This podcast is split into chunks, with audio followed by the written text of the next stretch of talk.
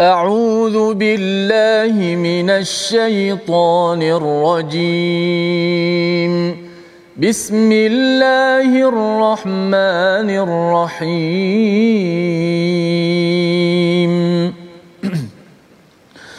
الحمد لله رب العالمين.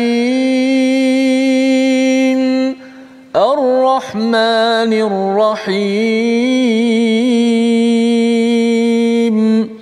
مالك يوم الدين. إياك نعبد وإياك نستعين. اهدنا الصراط المستقيم.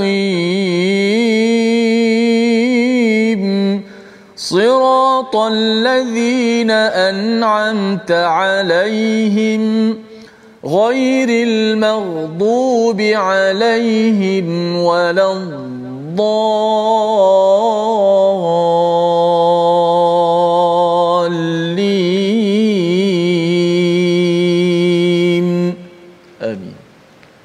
Assalamualaikum warahmatullahi wabarakatuh. Alhamdulillah wassalatu wassalamu ala Rasulillah wa ala alihi wa man wala syada la ilaha illallah syadana Muhammadan abduhu wa rasuluhu. Allahumma salli ala sayidina Muhammad wa ala alihi wa sahbihi ajma'in. Amma ba'du. Apa khabar tuan-tuan dan puan yang dirahmati Allah sekalian? Kita bertemu dalam My Quran Time. Baca faham amal pada hari ini untuk sama-sama kita meneruskan perkongsian dan juga kita tilawah kepada Al-Quran surah Al-Qasas pada halaman 391 dan hari ini kita bersama Al-Fadil Ustaz Tirmizi Ali. Apa khabar Ustaz? Masya Allah Alhamdulillah Alhamdulillah Ustaz ya. Alhamdulillah hari ini sihat Ustaz ya. Kita Ya, nak meneruskan ya masih Ya. lagi uh, kisah Nabi Musa ya kisah Nabi Musa yang kita ingin ikut rapat-rapat ya insya-Allah berkaitan dengan perkataan al-qasas itu kisah-kisah kusih iaitu kita ikut rapat-rapat seperti mana cadangan ibu Nabi Musa kepada kakaknya ketika Nabi Musa itu di dialirkan ataupun dihanyutkan di atas Sungai Nil pada waktu itu amat mencabar tahun 2022 ini dengan cabaran ujian yang kita tidak tahu apa tetapi kita yakin dengan kita ikut kepada kisah Nabi Musa ini ia menjadi wahyu panduan pada Nabi Muhammad sallallahu alaihi wasallam dan inilah yang kita ingin sama-sama belajar pada hari ini. Kita mulakan dengan doa ringkas kita subhanakala ilmalana illa ma 'allamtana innaka antal alimul hakim rabbi zidni ilma. Kita saksikan apakah sinopsis bagi halaman 391 pada ayat 44 hingga ayat 47 kita akan melihat keperluan untuk mengutus para rasul dan pengutusan Nabi Muhammad sallallahu alaihi wasallam dan pada ayat 48 hingga 50 kita akan melihat bagaimana penduduk musyrik di Mekah itu mendustakan al-Quran dan risalah Nabi Muhammad sallallahu alaihi wasallam. Mari sama-sama kita lihat baca ayat 44 hingga 47 dipimpin Al-Fadil Ustaz Tirmizi Ali. Silakan. Baik, Alhamdulillah. Terima kasih Fadil Ustaz Tuan Fazrul, penonton-penonton, sahabat-sahabat Al-Quran yang saya kasihi sekalian. Alhamdulillah, syukur pada Allah Subhanahu Wa Taala kita dapat bersama dalam My Quran Time baca faham amal. Dapat sekali lagi bersiaran. Tekan butang bagi siapa-siapa yang menonton melalui Facebook, kita sebarkan biar ramai lagi sahabat-sahabat kita di luar sana sama ada kita kenal ataupun tidak. Uh, mudah-mudahan mereka dekat dengan Al-Quran.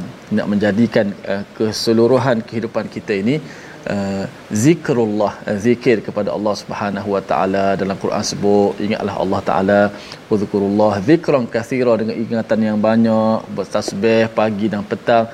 Kita nak menjadikan keseluruhan hidup kita uh, zikrullah uh, kepada Allah Subhanahu wa taala. Mudah-mudahan Allah bantu kita untuk mencapai hasrat tersebut insyaallah. Baik kita baca dahulu ayat 44 hingga 47 أعوذ بالله من الشيطان الرجيم بسم الله الرحمن الرحيم وما كنت بجانب الغربي إذ قضينا إذ قضينا إلى موسى الأمر وما كنت من الشاهدين ولكننا أنشأنا قرونا فتطاول عليهم العمر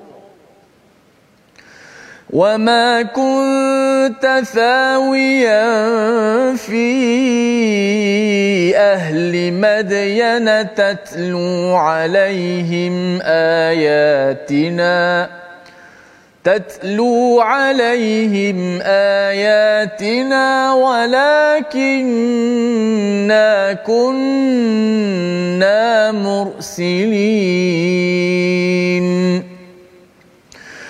وما كنت بجانب الطور إذ نادينا ولكن رحمة من ربك ولكن رحمة من ربك لتنذر قوما لتنذر قوما ما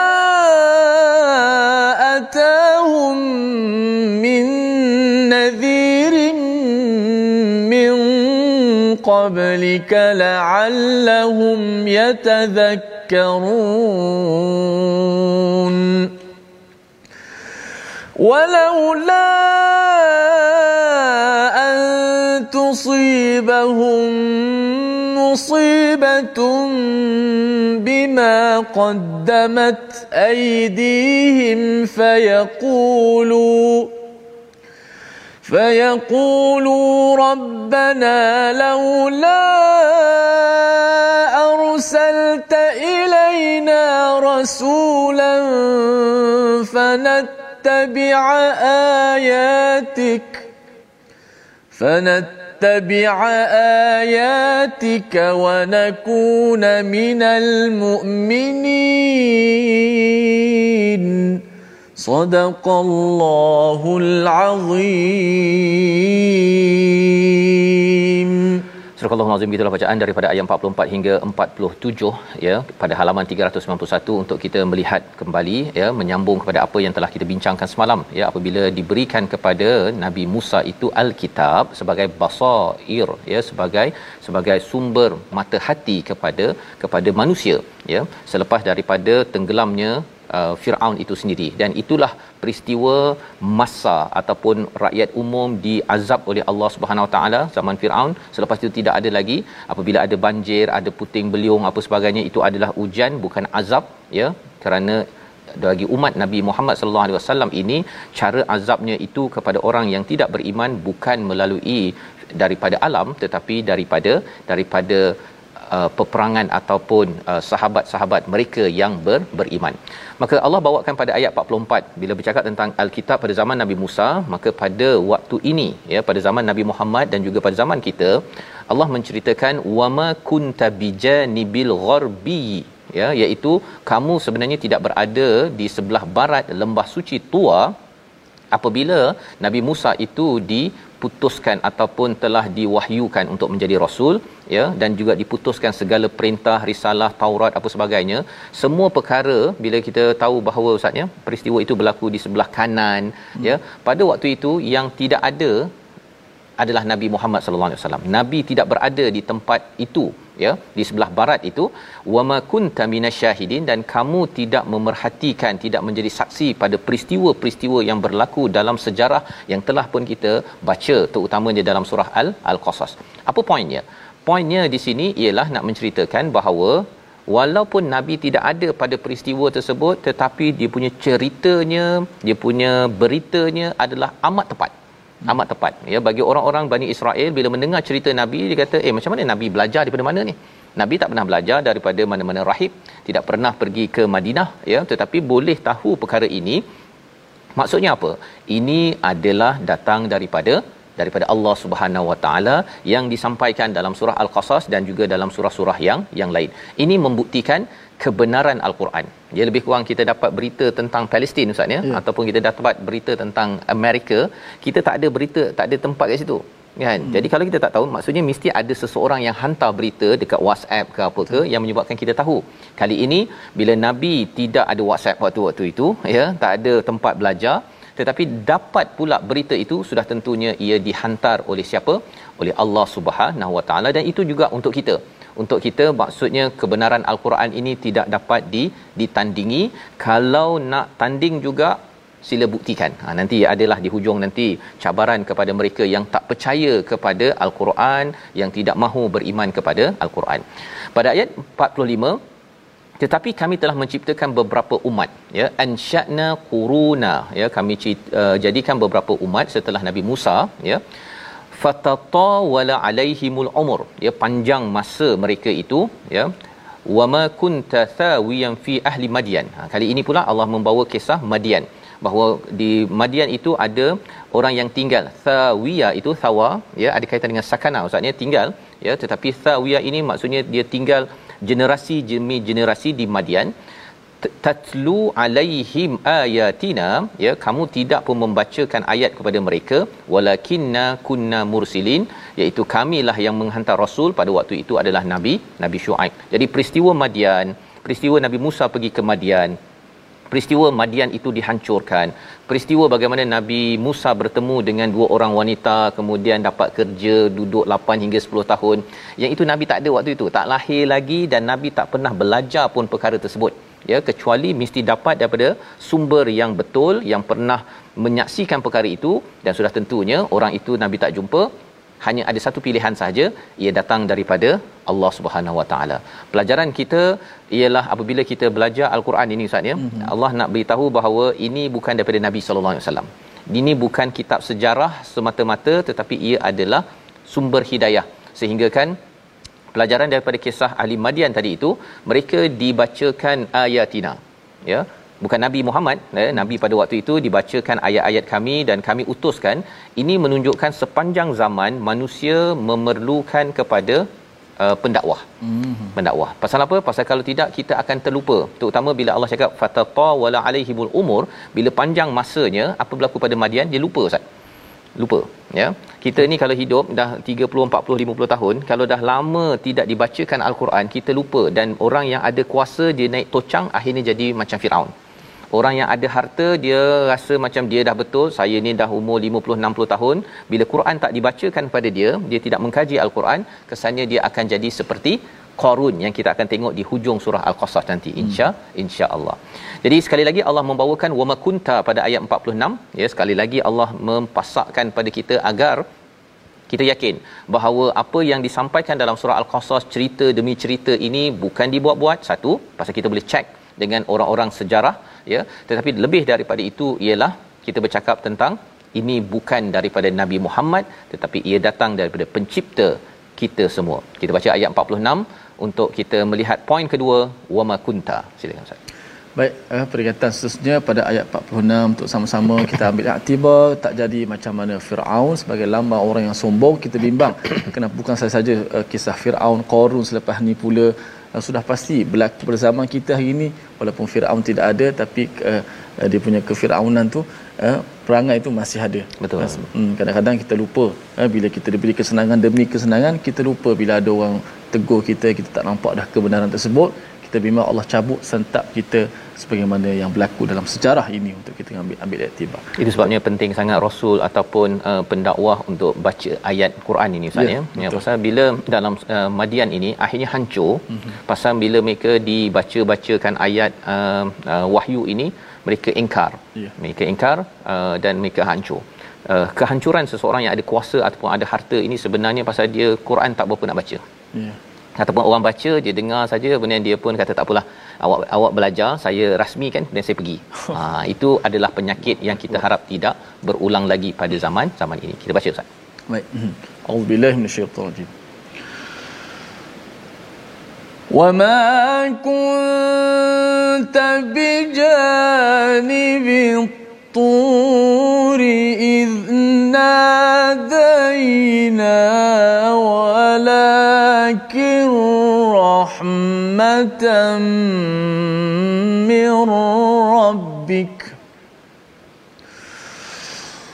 ولكن رحمة من ربك لتنذر قوما ما أتاهم من نذير من قبلك لعلهم يتذكرون.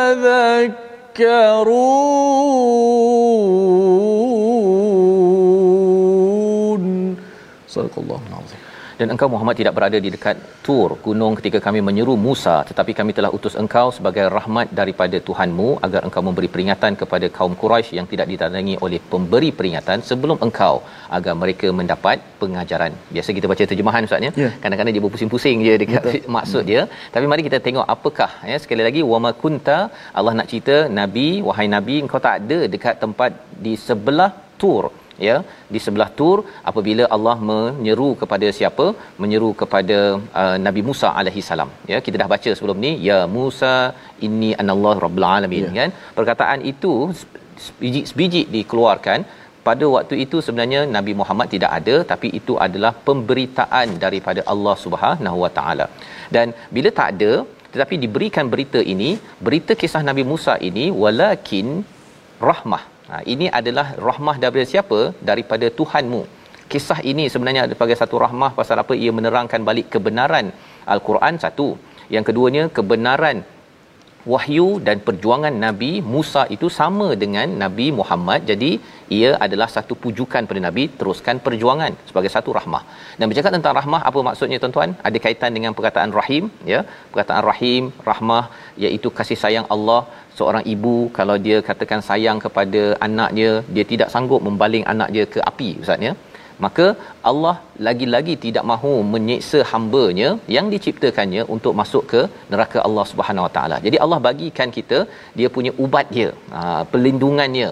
Ya kalau mak dia ada dia punya apa rahimnya lindung elok-elok, tak ada lambat makan, minum, tidak ada kena bayar, maka Allah bawakan kepada kita Al-Quran kisah Nabi Musa ini sebagai sumber rahmah walaupun Nabi Muhammad tidak ada pada waktu itu untuk membawa berita itu untuk apa? Litung ziraqauman ma atahum min nadhir. Kepada kaum yang mungkin dia terlupa. Ya terlupa. Jadi sila bawa amaran la'allahum yatazakkarun.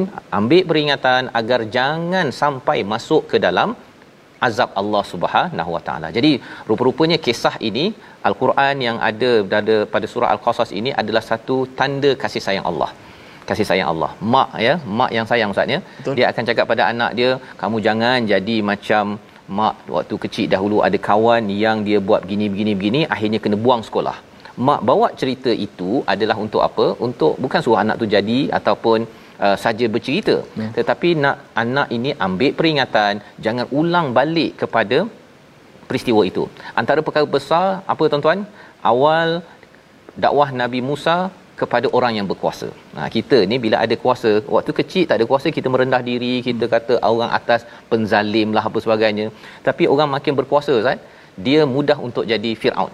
Ha ya kita kena jaga-jaga. Jadi kisah Firaun bukan sekadar oh itu Firaun bukan saya, tapi sebenarnya kita nak ambil pelajaran agar jangan kita ini dah dibawakan Quran kita kata hmm kan kalau zaman Nabi Musa tu datang datang tongkat eh lah ini semua penipu je. Itu yang kita belajar daripada peristiwa Firaun. Jadi terusnya pada ayat yang ke-48 ya walaula an tusibahum musibah ya. Dan agar mereka tidak menyatakan ketika azab menimpa mereka disebabkan apa yang mereka lakukan ya Tuhan kami mengapa engkau tidak mengutus seorang rasul kepada kami agar kami mengikuti ayat-ayat engkau dan termasuk orang mukmin? Ini ya. Nabi ada kisah pelajaran untuk semua orang ya orang musyrik pada waktu Mekah dan juga untuk kita ya. Jangan ulang balik Firaun. Jangan sampai kita jadi Firaun. Ha ya. Walaupun kita awalnya tak ada kuasa lepas tu bila mula-mula mula akhirnya menyalahguna kuasa yang ada untuk menekan kumpulkan follower untuk menjatuhkan ke kebenaran ataupun nak memastikan kita diangkat selama-lamanya. Dan bila dah ada masalah ha maksudnya bila dah ada masalah itu yang berlaku walaula an tusibahum musibah bima qaddamat aydihim fayaqul.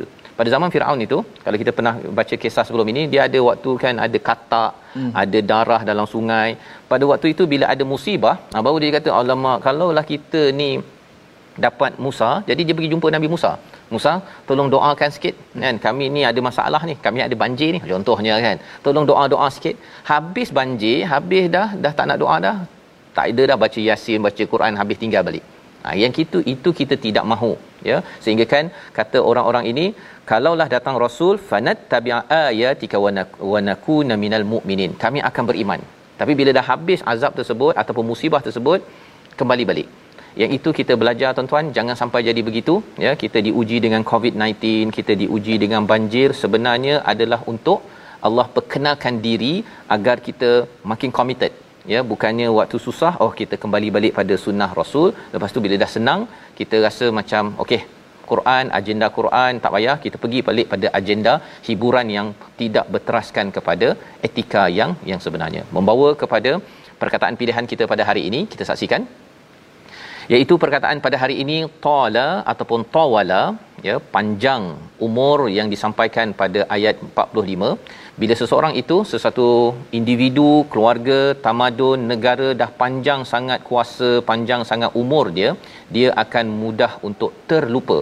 Maka perlunya peringatan dan al-Quran ini kalau tidak ditilawah dan dibacakan dalam program-program dalam nasihat-nasihat dalam mesyuarat maka seseorang itu mudah untuk hilang punca sehingga boleh menjadi seperti Madian dan juga seperti Firaun yang kita doa ini dapat kita ubat dengan kita selalu membaca al-Quran. Kita berehat sebentar, kita kembali semula dalam My Quran Time baca faham amal insya-Allah.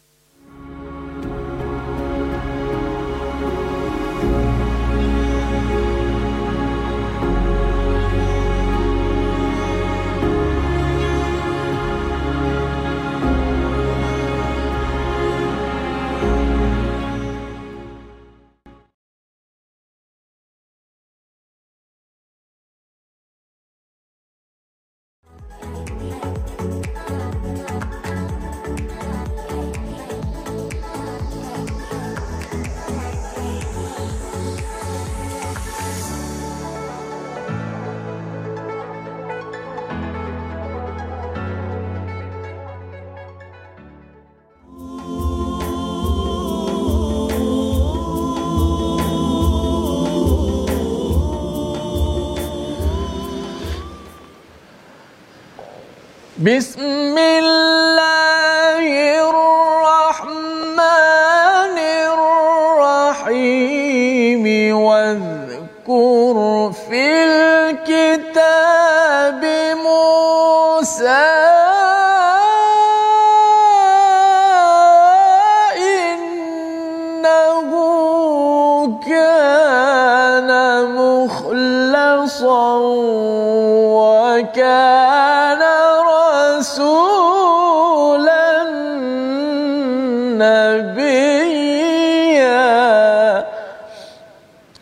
Dan bacalah wahai Muhammad dalam kitab Al-Quran perihal Nabi Musa. Sesungguhnya ia adalah seorang pilihan dan adalah ia seorang rasul lagi nabi. Inilah nabi kisah Nabi Musa yang diangkat dengan mukjizat-mukjizat yang pelbagai yang sangat menakjubkan kita.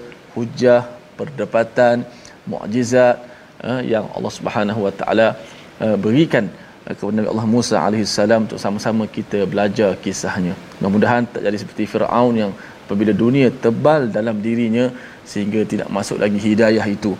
Maka ada sebuah kata-kata menyebut apabila Quran masuk dalam hati kita, memenuhi hati kita, bekas kita, maka akan keluarkanlah dunia akan keluar daripada hati kita.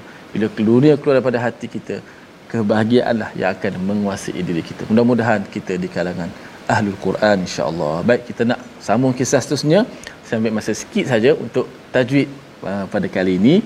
Ulang kaji huruf-huruf tebal dan nipis pada ayat-ayat ataupun kalimah pilihan kita pada hari ini.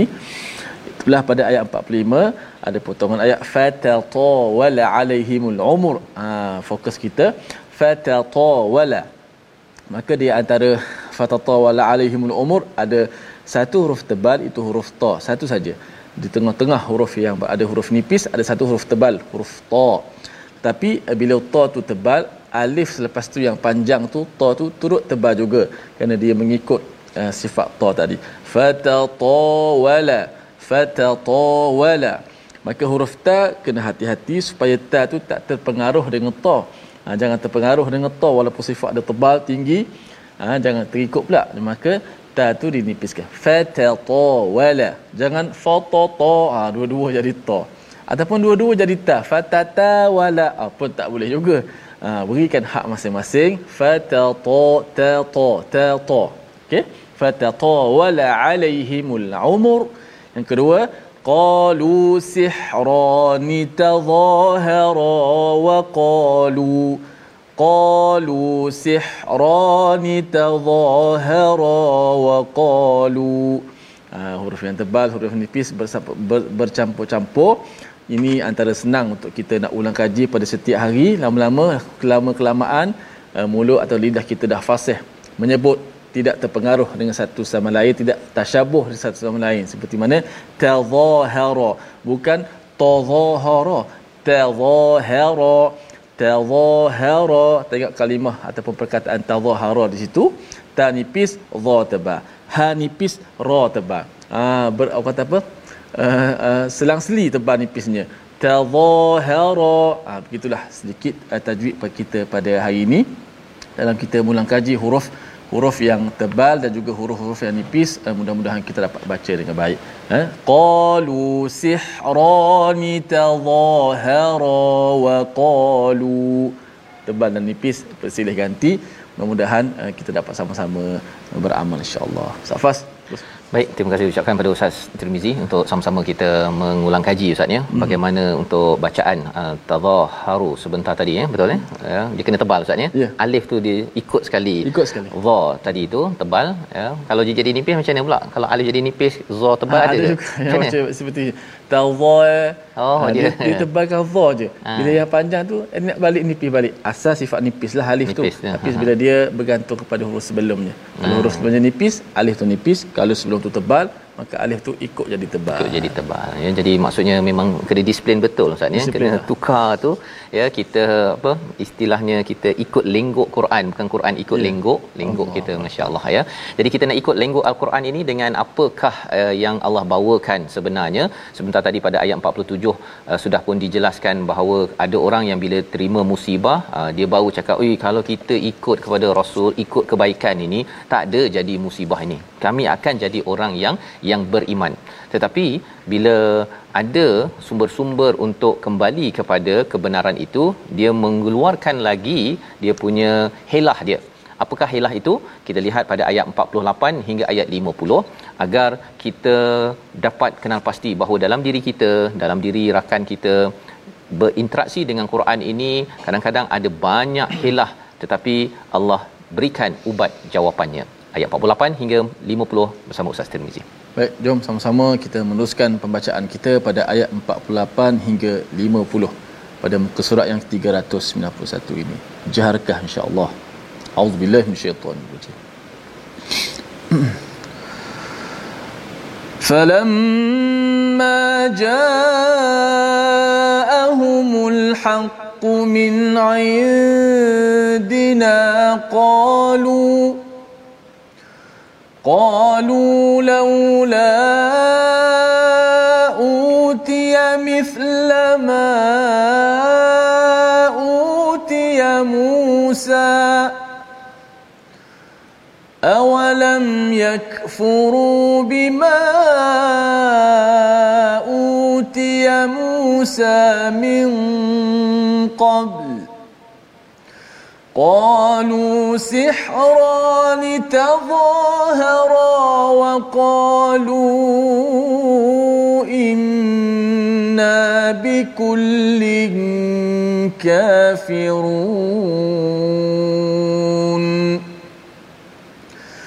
قل فأتوا بكتاب من عند الله هو أهدى منهما هو أهدى منهما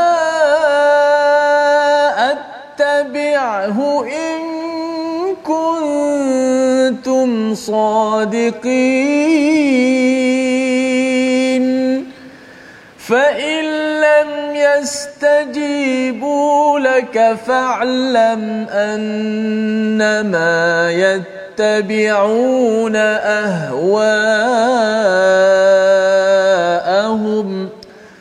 فإن لم يستجيبوا لك فاعلم أنما يتبعون أهواءهم. ومن أضل ممن اتبع هواه بغير هدى ومن أضل ممن اتبع هواه بغير هدى من الله إن الله لا يهدي القوم الظالمين. صدق الله Surah Al-Azim gitulah bacaan ayat 48 hingga 50 untuk kita memahami. Sebelum ini tadi kita sudah pun diperkenalkan Ustaz ya Quran ini benar-benar daripada Allah Subhanahu Wa Taala. Dan pada ayat yang ke-47 itu uh, orang sedar bahawa sebenarnya mengikut pada rasul mengikut kepada hidayah daripada rasul yang datang daripada Allah itu mengelakkan daripada musibah dan juga azab yang yang besar. Itu yang dikenal pasti. Makin kita ikut al-Quran ini akan banyak ya musibah kita dapat elakkan kerana Allah melindungi kepada orang-orang yang mengikut pada perkataannya ya. Dan pada ayat yang ke-48 ini disambung lagi. Mereka kata kami nak ikut ni kan kepada kepada rasul kepada hidayah ini kerana apa? Kami tak nak lagi ada masalah dalam hidup kami dalam organisasi kami. Tetapi apabila falamma ja'ahumul haqq min indina bila datang kebenaran daripada daripada sisi kami iaitu datangnya uh, al-Quran kalau zaman ini pada waktu itu uh, Taurat qalu ya qalu mereka berkata siapa mereka ini? Mereka yang musyrik ataupun yang tidak mahu beriman kepada rasul Nabi Muhammad sallallahu alaihi wasallam laula utiya mithla ma utiya Musa. Ha kan alangkah baiknya kalau datang seperti apa yang diberikan pada Musa. Ada orang yang disuka kalau datang mukjizat ataupun datang uh, kebenaran itu ustaz ya ikut kepada cara fikirnya yang lama. Cara fikir yang lama. Kalau ini orang Yahudi Bani Israel ni kalau boleh dia nak tongkat. Tongkat tukar jadi ular kemudian nak dapat Taurat dia tak nak Quran. Dia tidak mahu. Ya, Nabi Muhammad mengapa tak ada bawa tongkat? Barulah amazing sikit ya kalau uh, cara berfikir yang suka ikut sebelum ini oh saya sudah biasa baca buku-buku daripada barat. Mengapa dalam Quran ini dia tak ada uh, bab-bab yang teratur yang tersusun macam saya baca buku Stephen Arkovic contohnya kan? Jadi dia ada kerangka berfikir sebelum itu yang dia cuba kalau boleh semuanya nak masuk dalam cara fikirnya yang lama. Padahal sebenarnya Allah cakap apa? Awalam yakfuru? Eh bukankah kamu ini telah ingkar bima utiya Musa min qabl kamu sebelum ini pun sudah kalau orang Bani Israel tu ada yang tukar-tukar isi uh, Taurat ataupun kalau katakan musyrik pada zaman Nabi Musa itu Firaun datanglah ular daripada tongkat tersebut datanglah apa tangan yang berwarna putih hmm, tak beriman juga ceritanya apa? Pasal suka bagi alasan.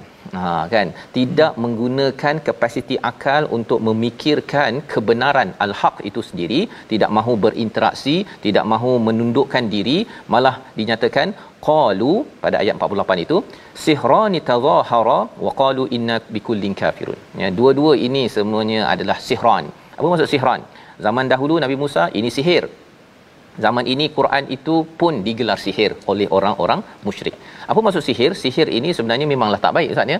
Tapi mereka tahu bahawa sebenarnya tongkat Nabi Musa ataupun uh, Quran ini dia ada uh, kesan yang uh, amazing. Hmm. Ya. Baca kita rasa tiba-tiba berubah dalam hati kita, kita rasa lembut hati kita. Semua itu mereka orang-orang musyrik di Mekah itu dia iktiraf perkara tersebut tetapi mereka tak nak sokong jadi dia labelkan dengan istilah sihron ataupun sihir ya. Tapi dia tahu bahawa ini adalah adalah sesuatu yang amazing yang mereka kagum tapi mereka tidak mahu menundukkan diri mereka. Maka kata kalau katakan begitu okey kamu tak nak uh, beriman kepada Quran kepada apa yang ada ini bukan berhenti di situ saja. Allah ajar pada nabi ajar pada kita bagaimana nak mengelak daripada kita ini tidak committed kepada al-Quran. Allah cakap okey fine. Ayat 49 kita baca sekali lagi ustaz Masya-Allah. ah ya Ah, terus Ustaz. eh? ya, ya sila ustaz Baik, kita baca ayat 49 uh, pada surah uh, Al-Qasas ini untuk mengetahui apa lagi isi kandungan untuk sama-sama kita dapat mengambil pengajaran. Insya-Allah. Auzubillahi minasyaitanir rajim. قل فأتوا بكتاب من عند الله هو أهدى منهما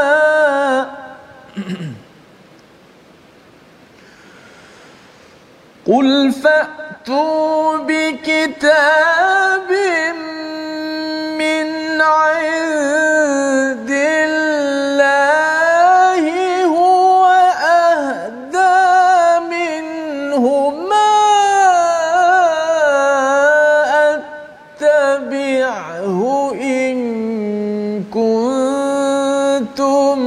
صادقين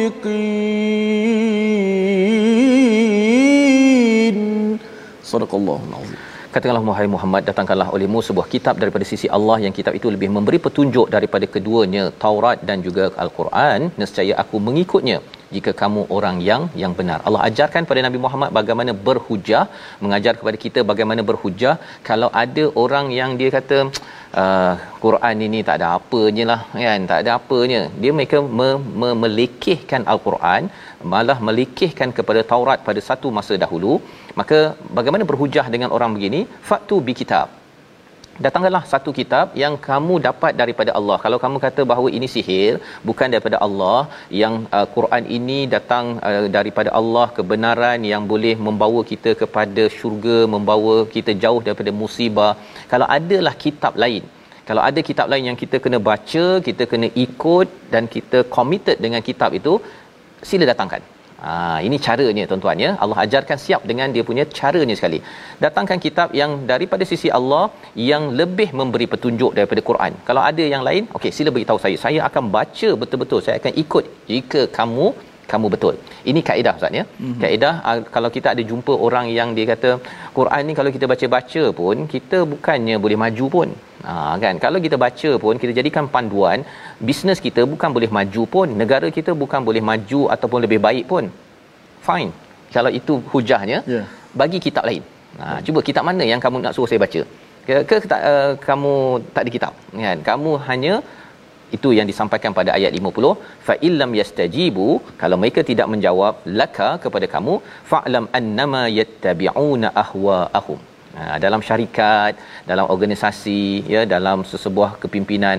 Kalau dia kata bahawa alah kita baca Quran ke tak baca Quran sama sahaja, ya, uh, tak ada apa pun kita dah pimpin dengan bagus, maksudnya dia ada kitab lain. Dia ada kitab lain. Sila bagi kitab tersebut kalau kitab itu datang daripada Allah. Kalau dia tak dapat jawab Ustaz, sebenarnya Allah cakap apa? Mereka mengikut kepada hawa nafsu mereka ikut pada hawa nafsu ya mereka ikut pada pemikiran mereka mereka idea mereka waman adallu mimman ittaba'a hawahu bighairi hudan minallah ya Allah kata apa siapakah yang lebih sesat daripada orang yang mengikut keinginannya tanpa mendapat petunjuk daripada Allah sedikit pun sesungguhnya Allah tidak memberi petunjuk kepada orang yang kepada kaum yang zalim. Ha, kaum yang zalim ni bukan seorang sahaja kepada ramai orang. Bila dia saling antara satu sama lain dia kata bahawa uh, kita tak payah pakai Quran pun tak apa dalam memimpin organisasi kita. Kita syarikat kejuruteraan kot tak payah baca Quran. Hmm. Kita syarikat kita negara kita bukannya semua orang Islam tak payah pakai Quran. Kalau itulah pendapatnya sebenarnya orang ini mengikut apa tuan-tuan? Hawa nafsu. Hmm. Siapakah contoh yang ikut hawa nafsu dapat kuasa jadi orang yang amat zalim? Itulah Firaun. Tentera-tenteranya dengan kuncu-kuncunya dan akhirnya dia akan membina negara yang zalim dan akhirnya Allah ranapkan negara-negara tersebut. Dan ini adalah pelajaran yang penting ya. Kita ulang sekali lagi ayat 50 ini agar kita terhindar daripada mengikut hawa nafsu bila kita secara automatik tidak committed dengan Quran itu sebenarnya hawa nafsu berperanan. Ha, kalau kita committed, kita baca sekarang Ustaz ya, kita baca cuba sedikit demi sedikit. Tak apalah, lama-lama dulu kita mungkin tak tadabbur saya pun Ustaz ya. Ha, Ya. kita Allah berikan hidayah untuk kita kembali ini. Ini peluang Allah bagi nafas untuk kita bertaubat, kita gunakan. Jangan sampai kita dihancurkan di sini ataupun sampai di di sana ayat 50 bersama Ustaz Tirmizi jom kita zikrullah ha, pada ayat kita zikir kita tilawah tilawah pada ayat yang ke-50 untuk uh, penutup muka surat ini. Auzubillahi minasyaitonir rajim. Bismillahirrahmanirrahim. Fa illam yastajibu laka fa'lam anna ma yattabi'una ahwa